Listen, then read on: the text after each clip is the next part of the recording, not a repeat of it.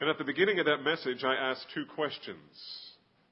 First, if you consider yourself a Protestant, what are you protesting?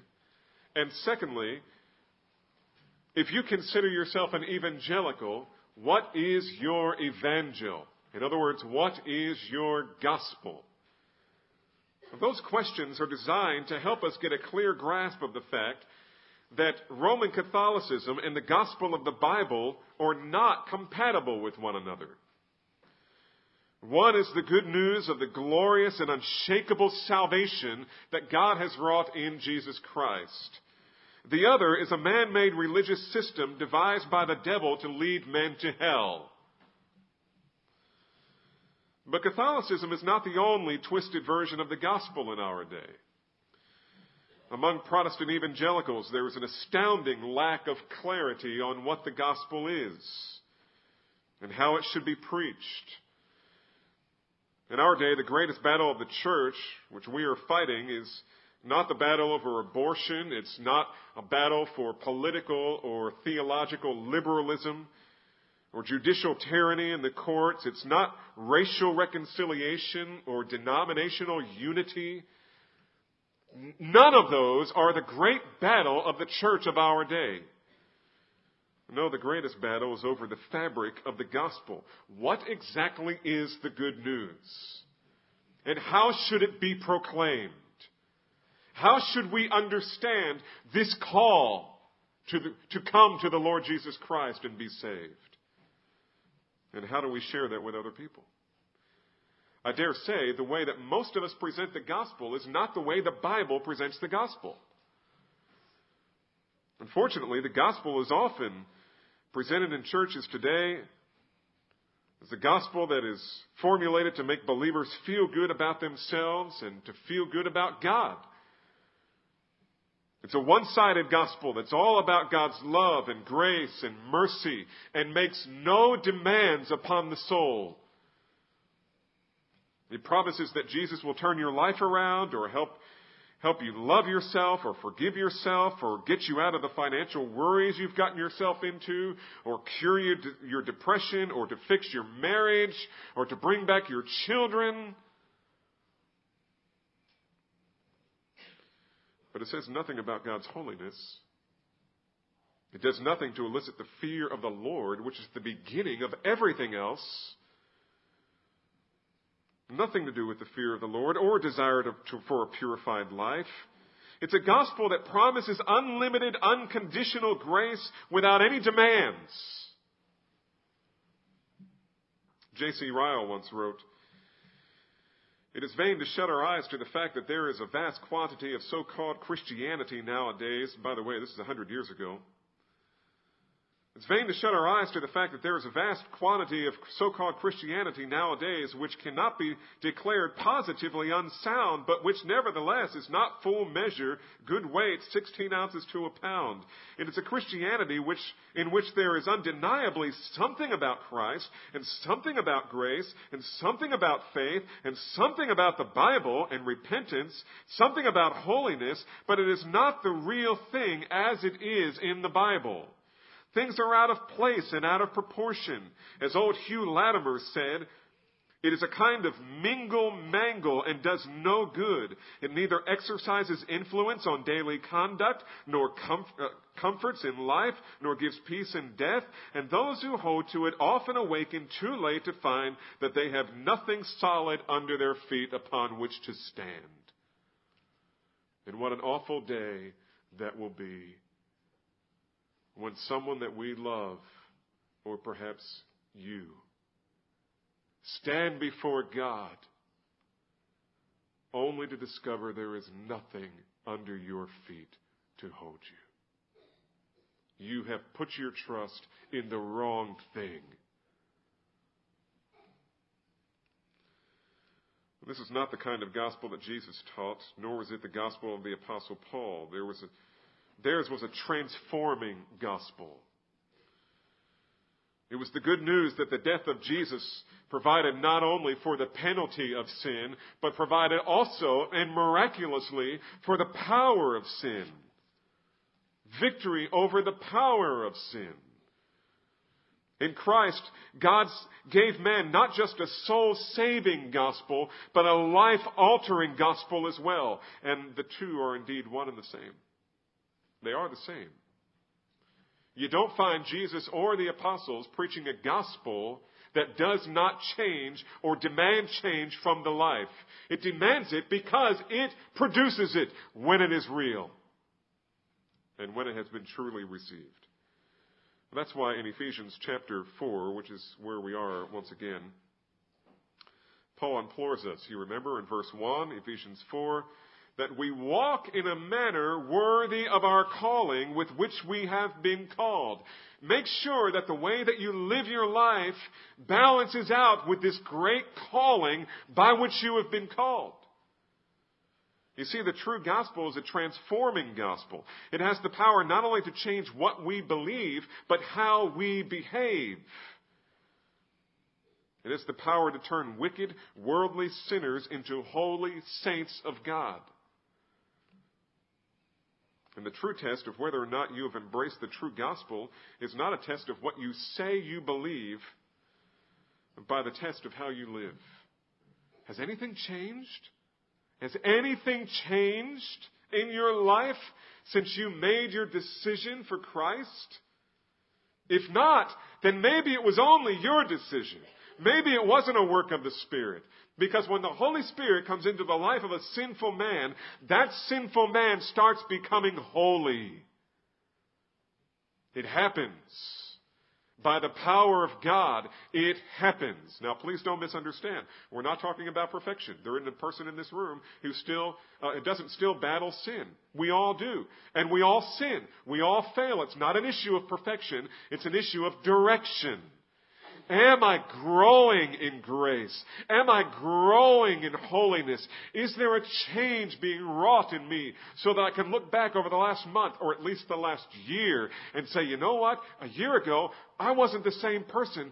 I wasn't the person that I am today. I've changed. And it isn't because of a self-help manual. It isn't because of a psychological program I heard on the radio. It's about the Holy Spirit taking His Word and applying it to my heart in ways that have changed me. I can't explain it except God has been gracious.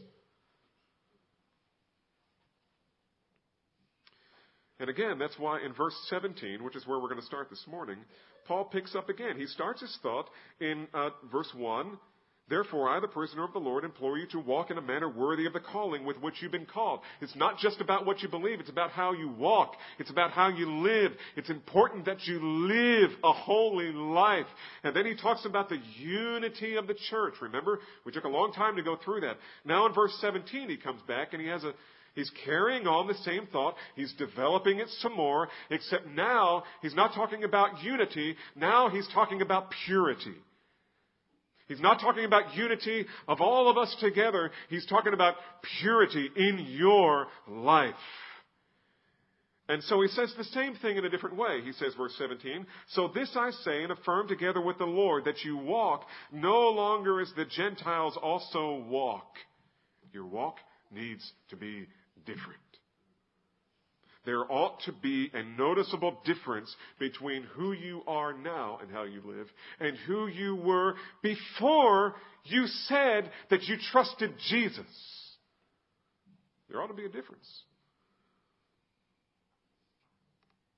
And so Paul picks it back up. So in verse 1, he presents us with a positive command about how we should live, and in verse 17, he presents us with a negative command about how we are not to live. Namely, we are not to live or walk as Gentiles or the nations around us walk. We all used to live like they live. Now our lives are supposed to be significantly different. Now, today is Mother's Day, and I suspect many of our moms will be receiving gifts from their families to make them feel loved and appreciated. And that's great. Some are perhaps hoping for a gift certificate to a local spa, beauty salon for, you know, a little makeover. Others are hoping to get somewhat of a wardrobe makeover. Some of you may stand in your kitchen today and say, boy, I need a, a total Total Makeover Home Edition. You think we could have that, honey? Could we just come in and demolish this thing and rebuild? Something that's total, something that's totally changed. Well, the gospel offers us something better than all that. We might think of it as a total makeover life edition. When the gospel is presented to you and you, you, you perk up and start listening, the Spirit begins to awaken your heart to the gospel. The Spirit is calling you to something. It is salvation by grace alone that results in a transformed life. By the power of the gospel, God is out to change who you are. He even speaks of it in terms of taking off our old garments and putting on new. And so the question for all of Paul's readers is what kind of garments are you wearing? What's your wardrobe like, spiritually speaking? Is it the wardrobe of the world, or is it the wardrobe of the kingdom of God? Because when the Holy Spirit comes to do His makeover in your life, things on the outside begin to change. You start looking different. You start talking different. You start acting different. You start going to places you never used to go to before, like church. You start reading things that you never thought you'd ever be interested in reading, like the Bible. I mean, I know some of your testimonies. I know some of you came to know the Lord late in life. I, have heard it before. Praise God. I hope to hear it a thousand times again. Once I was blind, but now I see. I'm a new man. I'm a new creature. I've been born again of the Spirit. I've been changed.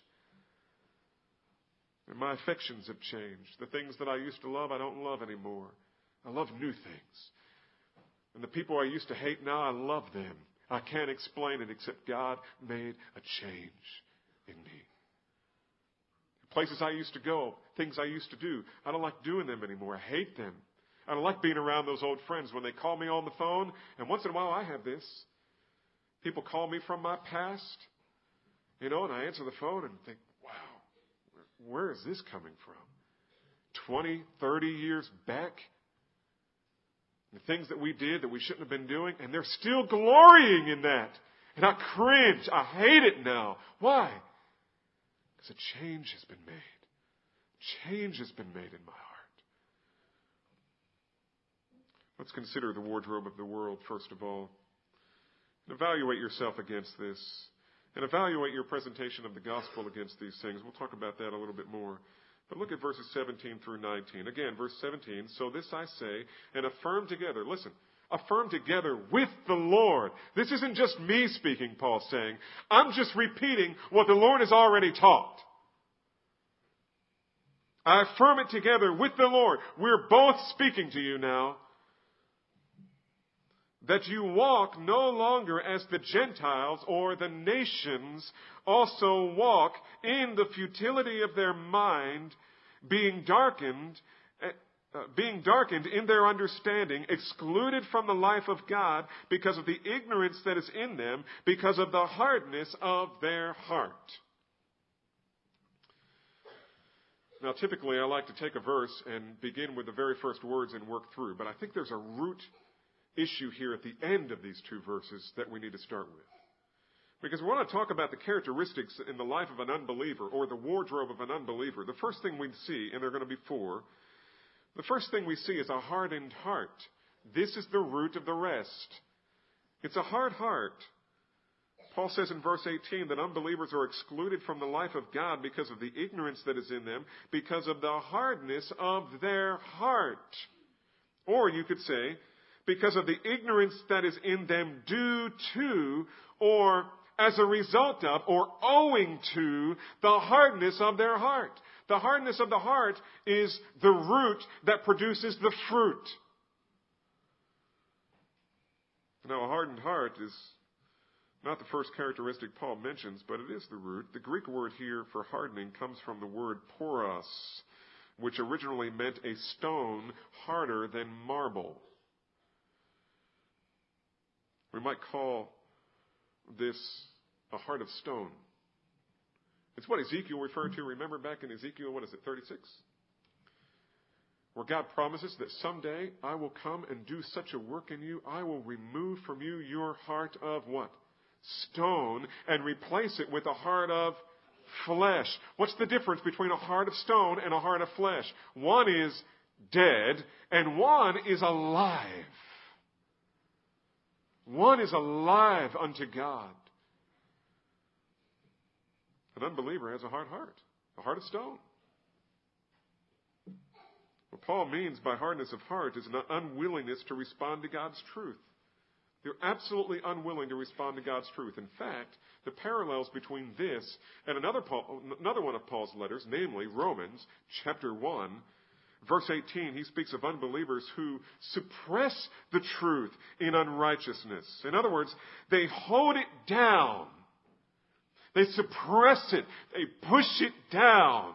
I don't want to hear about God. Don't give me your, your law. Don't give me your moral standard. Don't give me your judgmentalism. I don't want to hear anything about sin. They press it down. They suppress it. They don't want it making any demands on their lives. That's what it means to have a hard heart. When you hear the gospel preached, and you see the preacher pointing his bony finger at you, mine's not too bony yet, but it will be someday, I hope, when I'm preaching.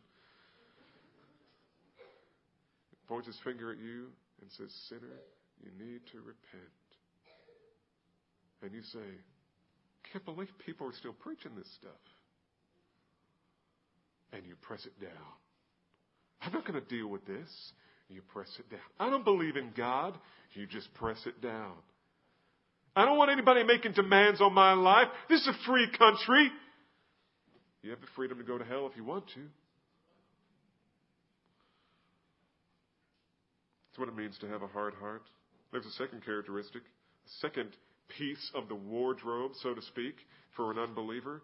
They not only have a hard heart, they have a darkened mind. The first part of verse 18 says, They are darkened in their understanding. And so we have it hardness produces darkness. Hardness produces darkness. Think of darkness as an absence of spiritual understanding, an absence of spiritual light. Again, Paul says in Romans 1, this time verses 21 and 22, For even though they knew God, they did not honor him as God or give thanks, but they became futile in their speculations. And their foolish heart was what? Darkened. Professing to be wise, they became fools. Fools. They had a hard heart, and it produced a darkened mind. The more they suppress the truth, the truth, the less capable they are of discerning spiritual reality. They just don't see it. They just don't get it. That's why Paul refers to such people here in, in 417 as walking in the futility of their mind. Futility simply means emptiness or vanity or without substance. There is no spiritual substance. They're a vacuum spiritually. There isn't anything there that's good. Nothing that God approves of. The truth has been suppressed. It has been rejected. Such people are void of any spiritual understanding and hold to that condition willfully. You ever talk to anybody like that? I know some of you, you go home for vacations, Thanksgiving or Christmas, and you'll call, call, me on the phone or you'll write me a note and say, please pray for me. I have an unbelieving brother or a mother or a father or a sister or an estranged son who doesn't know the Lord, and every time I talk to them about it, they become hostile. Hostile.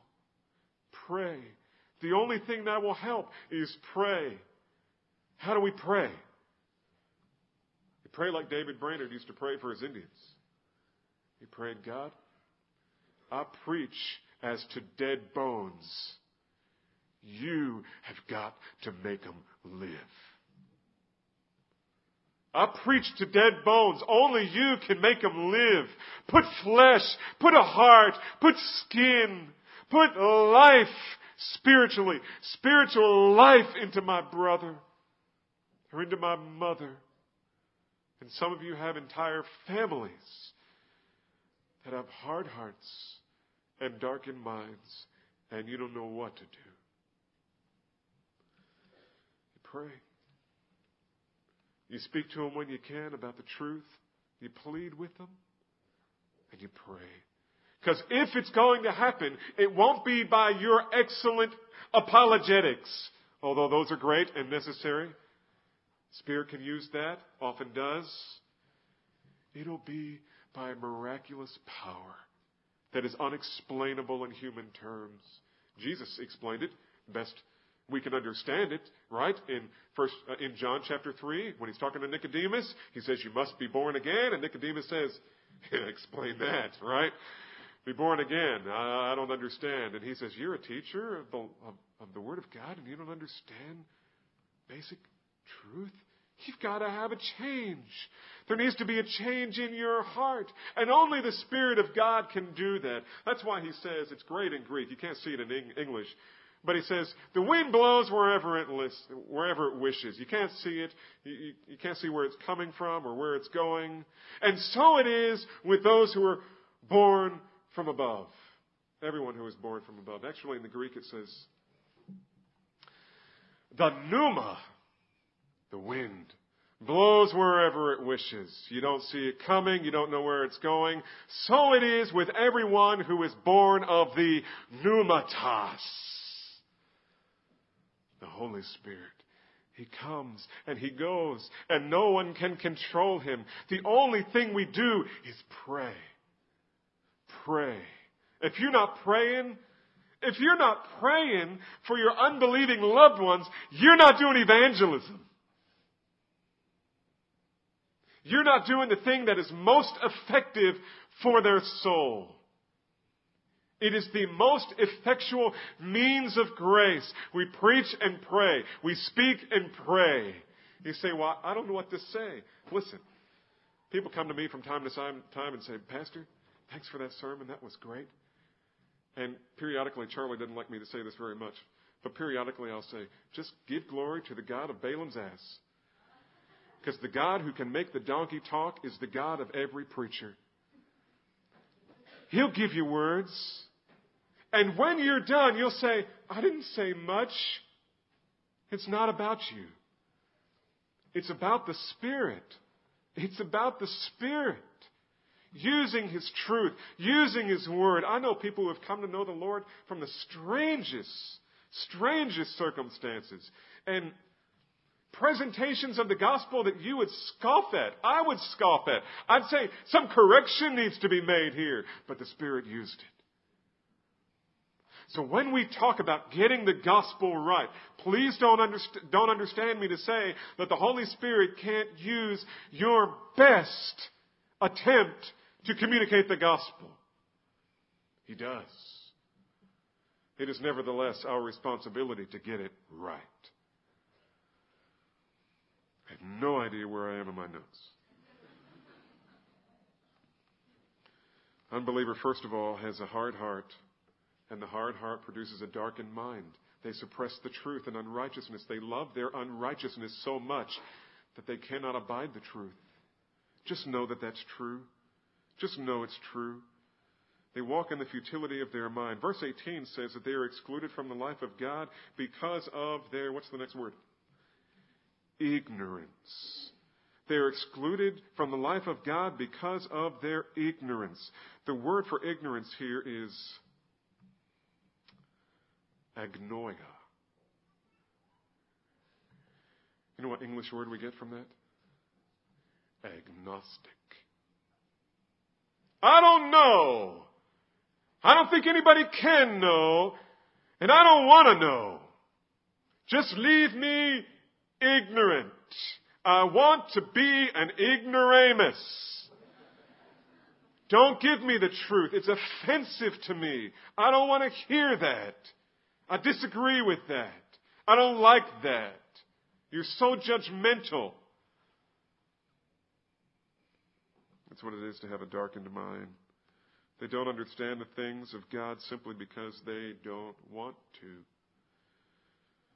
The gospel offends them, and they want nothing to do with it. If you doubt this at all, you need but to visit the religious religion classes of some of our finest universities, even in our own town. There's no lack of religion in America. Don't let anybody tell you that spirituality is on the decline. It's not true. There's all kinds of spiritual stuff happening, and most of it doesn't have anything to do with a Holy Spirit. There's no danger of America losing its religion. It's just that the religion the elite minds of our culture are embracing is the religion of their own making, full of provocative philosophies and, quote, liberating ideologies, but totally devoid of real life because it's totally hardened and blind to God. And it is totally devoid of an individual whose name is Jesus. And so spiritual hardness leads to spiritual blindness, which thirdly is evidenced in a third characteristic or a third piece to the wardrobe of the world, spiritually speaking, and that is hardened heart, darkened mind. Third thing, dead spirit. Dead spirit. Again, verse 18, Paul says that such people are separated from the life of God. The life of God. I love that phrase. When I was working on it on my computer, I changed the font, made it real big, and made it blue. The life of God. I just meditated on that for a while. That's what I have. And that's what you have if you have Christ. If you are in Christ, you have life. You have the life of God. That's why there's a change, because you were once dead in your transgressions and sins, right? Ephesians 2 1. Now you are alive. Now you possess the life of God. It's a great phrase. It's not just that being dead in the spirit is not just that we're wrong on a couple of points of doctrinal detail.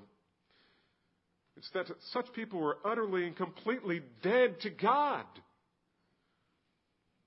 His Spirit has no effect on them. His Word is nothing more than meaningless. To such people, evil is good, and good is evil.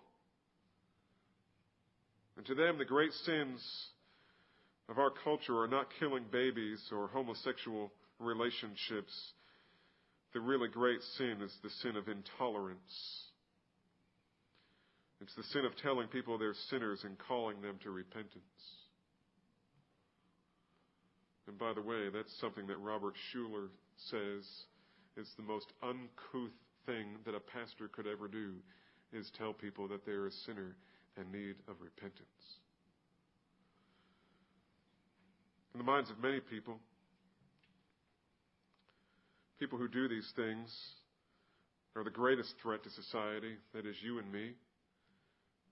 People who go around and make it their ambition to tell people about the Lord Jesus Christ and to tell them Tell them the wonderful news that I have a great message for you. People sometimes ask me, What do you do for a living? I have a great job.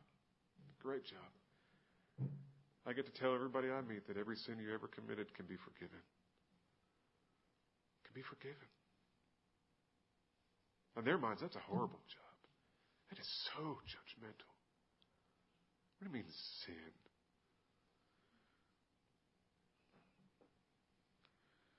And so it leads to a fourth characteristic. The fourth piece of the wardrobe of the world hard heart, darkened mind, dead spirit, which produces, number four, reckless behavior. Verse 19. And they, having become callous, it's kind of a play on hardened, they, having become calloused, have given themselves over to sensuality for the practice of every kind of impurity with greediness. Some translate impurity with greediness as greedy impurity. Greedy impurity. It's not that greediness is a separate category of sensuality and immorality or impurity. And then we have greediness. No, greediness kind of describes the attitude or the passion with which they are pursuing sensuality and impurity. With greed. I want more. I want more. I want more. You remember Jesus' words, right? You cannot love God and money, right? What does that mean? You can just put in there anything other than money. What does it mean to love money? I want more. I want more. Give me more. Give me more. What does it mean to love God? I want more. I want more. Give me more of Him. Oh, that I may know Him. That I may know Him. I don't know Him nearly as much as I want to, the Apostle Paul said. That I might know Him in the power of His resurrection, even fellowshipping with His suffering. I'll do anything to know Him better. I want more. I want more. Jesus says, you can't do that and say, I want more to money. And you can't do that to say, I want more of pornography. I want more drugs. I want more alcohol. I want more opportunity to express my anger. I want more opportunity to be entertained in unlawful, sometimes lawful ways. You can't love those things and God. Because one is going to be all consuming. And it's going to make you hate all the others.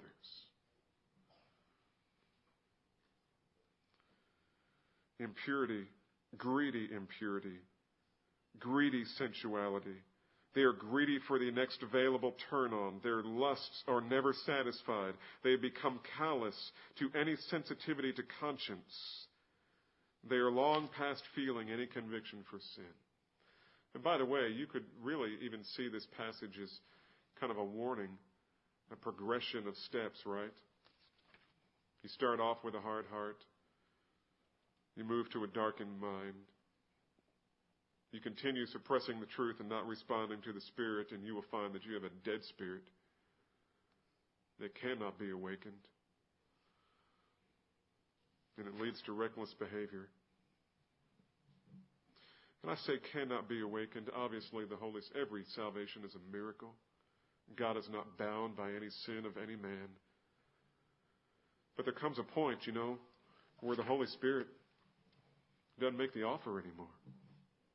You've turned him aside and turned him aside and turned him aside and turned him aside. You've heard so many sermons on the gospel. You've been implored to repent and turn to the Lord Jesus so many times and have resisted it and resisted it that you got harder and harder and darker and darker and deader and deader, and now there's nothing there.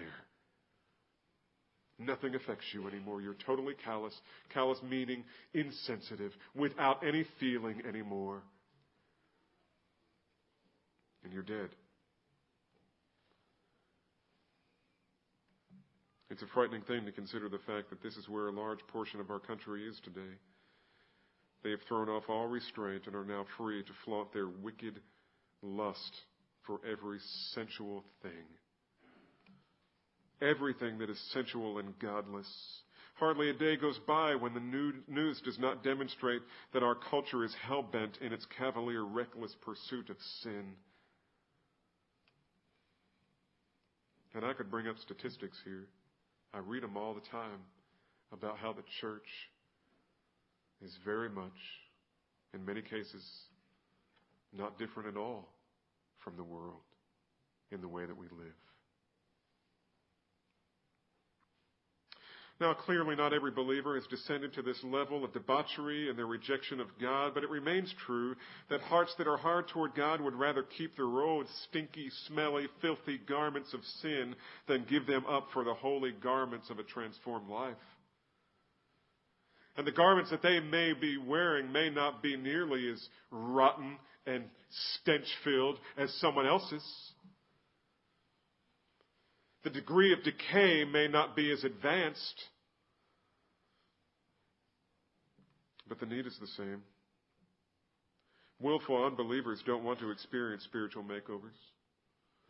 They don't want to be spiritually awakened. They don't want to be spiritually transformed. They want to be left alone in their sin. That's where they want to be. And so, as Paul explains further in Romans chapter 1, God pours out his wrath on them by doing what? Giving them over to their sin. How is God pouring his wrath out on America today? You know how he's pouring out his wrath on America? He's saying, fine, take it. You want that? You want that reckless sensuality and pornography and addictions and all kinds of stuff? You want that instead of me? Fine. Take it. And you deal with the fallout. Live with it. And then for an eternity in hell as your reward. God pours out his wrath by giving people over to their sins, the sins that they love so dearly, until they self destruct before him of their own free will. And Paul's point here is that's not true of those who truly embrace the biblical gospel of Jesus Christ. True believers don't dress like this. We don't dress like this. We don't look like this before the world. We're different. Notice the difference between the wardrobe of the world and the wardrobe of the kingdom. The wardrobe of the kingdom. Starting with verse 20. The first thing I want you to see is an understanding heart. Not a hard heart, an understanding heart. Verses 20 and 21. But you, notice the but, notice the transition here. But you, it's a but of contrast. You are not like that. But you did not learn Christ in this way, if indeed you have heard him and have been taught in him, just as truth is in Jesus. That's kind of a, an awkward sentence, isn't it? It's kind of cryptic. What does that mean? What does all this unusual language mean? What is learn Christ and heard Him and been taught in Him and truth is in Jesus? How are we to understand all these terms? Well, very simply, Paul is speaking about the hearing and receiving of the true gospel that he himself has preached. To learn Christ is to gain a living knowledge of Him. To have heard Christ is to have heard, to have heard with understanding. We hear. Uh, Jesus said, My sheep hear my voice and they follow me.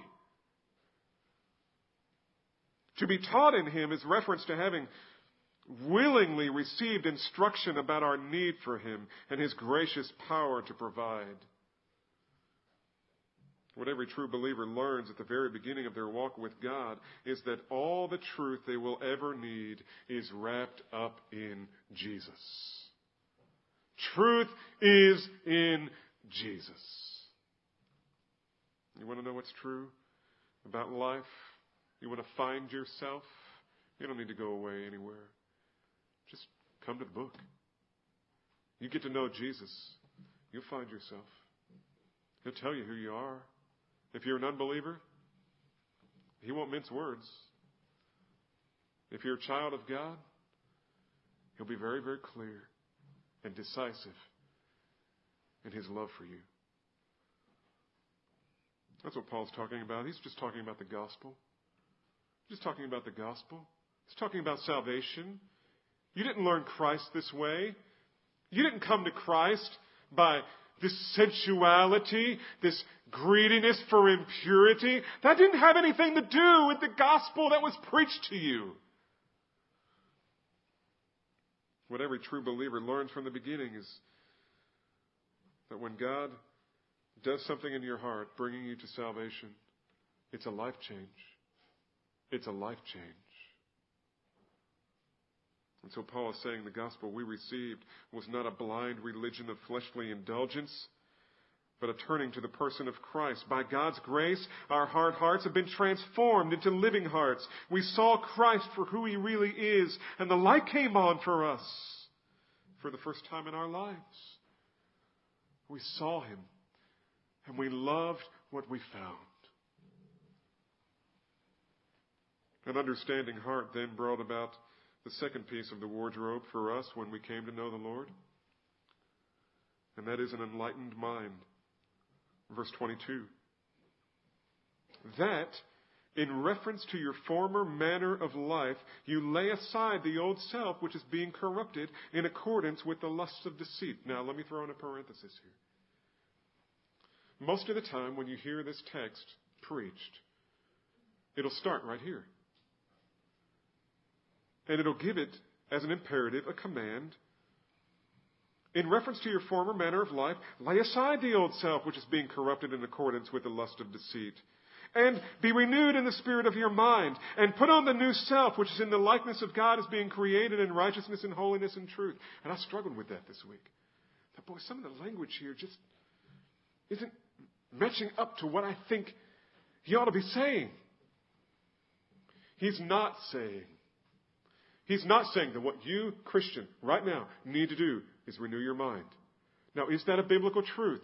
Yes, it is. We need to be transformed by the renewing of our minds. It's a daily process. We need to be doing that. He's not saying here that you need to take off the old garments of sin and put on Christ. Now, do we need to do that every day? Do we need to wash our feet every day? Do we need to deal with issues of sin every day? Yes. That's not what he's talking about here. How do I know that? Because look at his wording. Verse 22, the very first word is that. It's not therefore. It's not because. It's not a word that indicates, okay, here's a new thought. Now here's what I want you to do. Rather, it's that, in other words, I'm still talking about the same thing here. And what am I talking about? I'm talking about the presentation of the gospel that has come to you. And this is what you need to know. This is what you need to be reminded of. Look in verse uh, 25.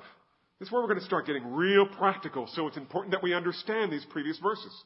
Therefore, laying aside falsehood, speak truth, each one of you with his neighbor, for we are members of one another. Be angry and do not sin. Do not let the sun go down on your wrath, uh, uh, on, uh, on your anger, and do not give the devil an opportunity. He who steals must steal no longer, but rather, and he goes on and on. He deals with one issue after another after another, a whole grocery list of issues that we're going to look at. But before we get there, we need to understand what he's saying. He's saying, listen, the gospel that was preached to you is different than anything else in the world. And you remember what it was. You remember what it was. Your mind has been enlightened. He's still speaking about the gospel that we heard and we understood. And what we understood it to say was that the old way of life, the old way of life had to go. The offer is not Jesus plus your immorality, or Jesus plus your addictions, or Jesus plus your cheating, or lying, or lazy lifestyle. It was Jesus in place of all of those sins. He came to take away sin. That's why 1 John says, you want to know the difference between a believer and unbeliever? Look at their life. Those who practice darkness are from the devil. Those who practice righteousness are of God. Any questions? It's not that complicated. And Paul's saying the same thing. The gospel we heard was not only the gospel of, forgive, of forgiveness of sins, but repentance from sins as well. Now, this is the part of the gospel that so many in our day leave out, and Paul refused to leave it out. We want to call people to enjoy the grace of God, but we're afraid to call them to repentance. Paul was never afraid to do that, and neither was Jesus. And that's why so many people didn't like them. I mean, if it was all grace and all love and all forgiveness and making no demands upon the life, who wouldn't take that? And people were turning away from them all the time. So many people turned away from Jesus one time that he looked at his disciples and he said, Are you leaving too?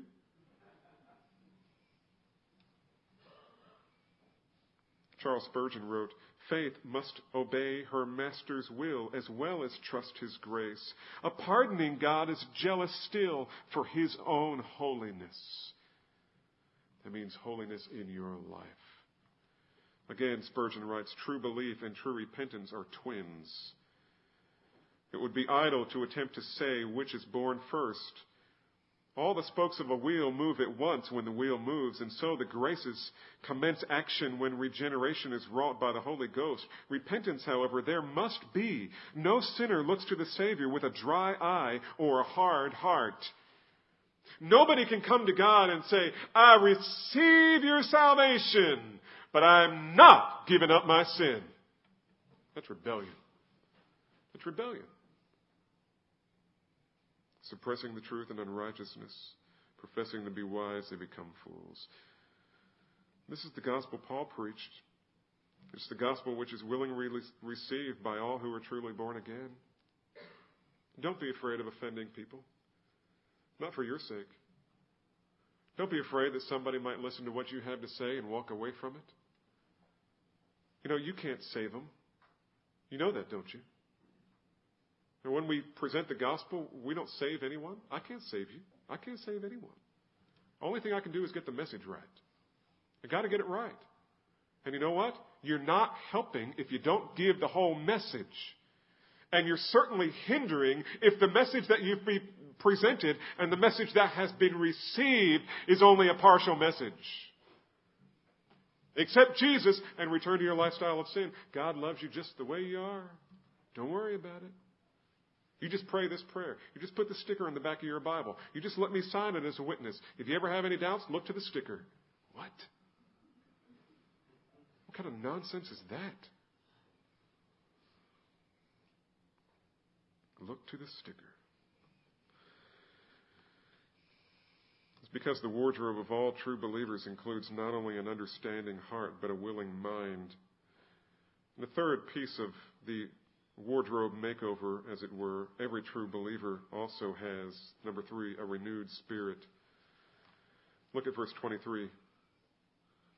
And that you be renewed in the spirit of your mind, and put on the new self, which is in the like, which in the likeness of God has been created in righteousness and holiness of the truth. The idea of renewed here is to become new and different, with the implication of becoming superior, better than you were. That's what happens to every person who receives Christ. He becomes a new creature. Old things pass away. Behold, look at this. New things have come. Paul is simply describing for us what happened the moment of our salvation. We laid aside the old garments that were falling apart from the filth and stench of our own deceitful lust, and we were renewed in the spirit of our mind. That's what happened when we were saved. That's all he's doing is reminding us what happened when you were saved. This is what happened. We looked at ourselves in the mirror of God's Word and we cried out for mercy because of what we saw. And we were renewed in the spirit of our mind. Our mind changed. Our mind opened. The light came on and we said, yes, yes, yes, a thousand times yes. You just say what you want, Lord. I'll do anything.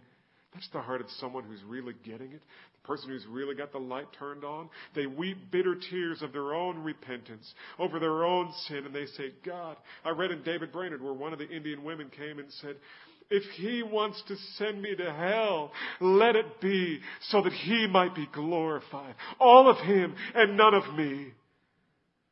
And Brainerd wrote in his journal, she misunderstands, but her spirit is right. That's what our spirits are and were when we came to Christ. By God's grace, we understand an understanding produced a willing mind and a renewed spirit, which naturally produces the fourth garment, or the fourth piece of the wardrobe of a true believer, and that is, verse 24, righteous behavior.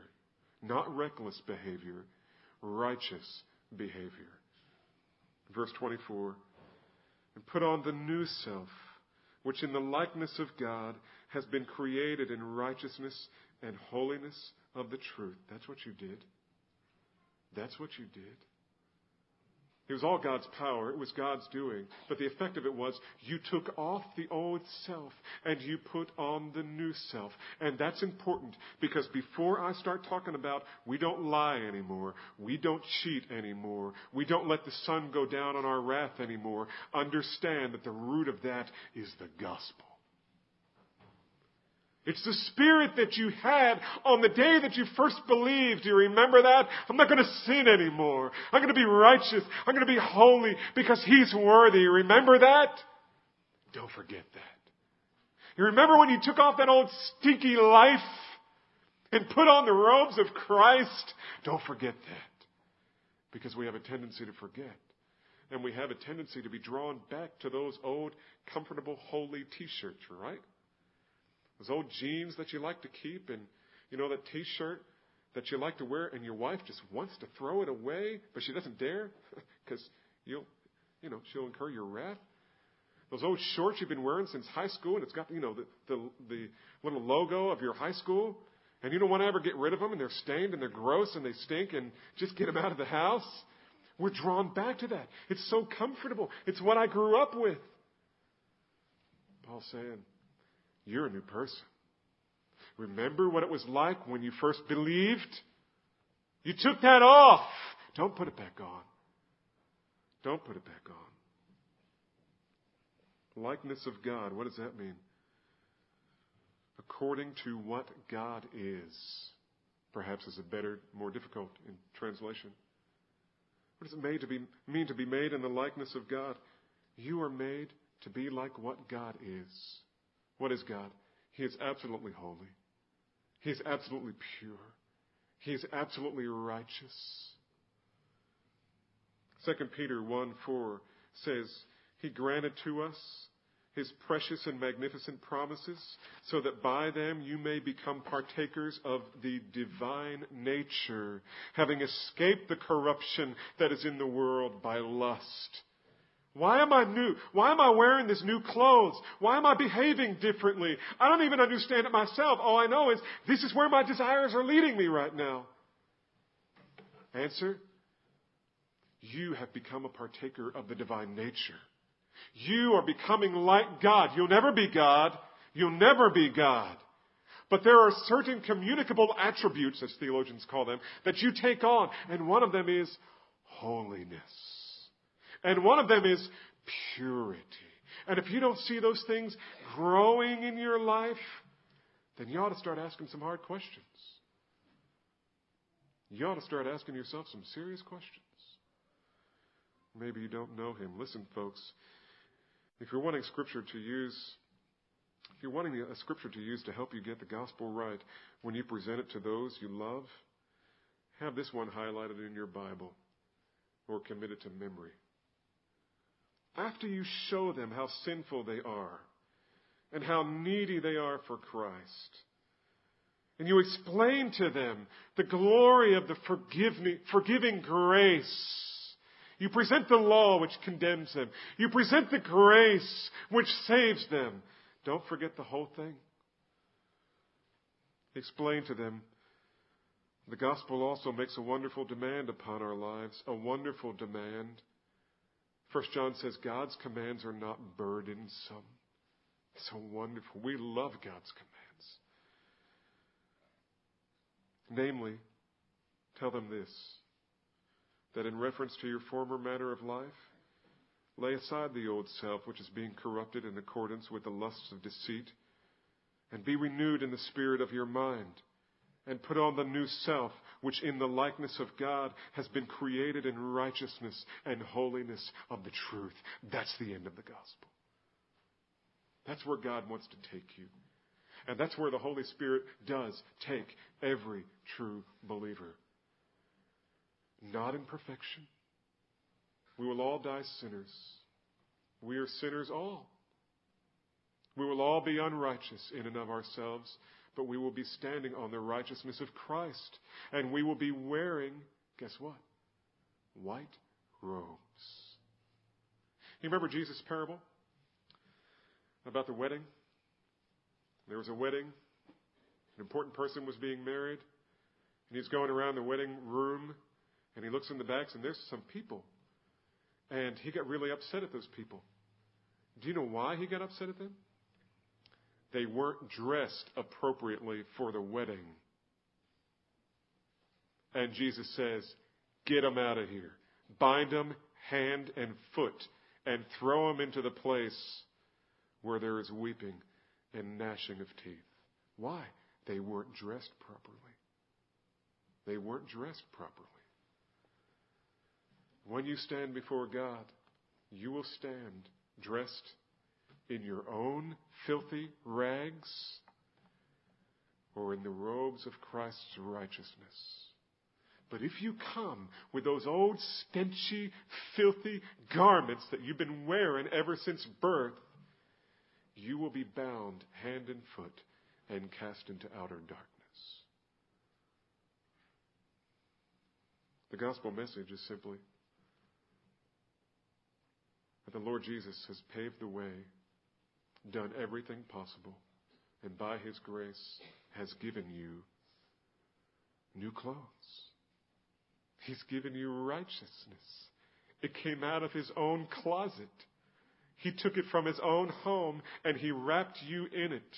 It is not your own. It is given to you by another. And now you stand holy before him. Rejoice in that and pursue it with all of your heart. Lord Jesus, make me more holy. Give me a holy hatred of my own sin. Purify my heart and make me acceptable to you.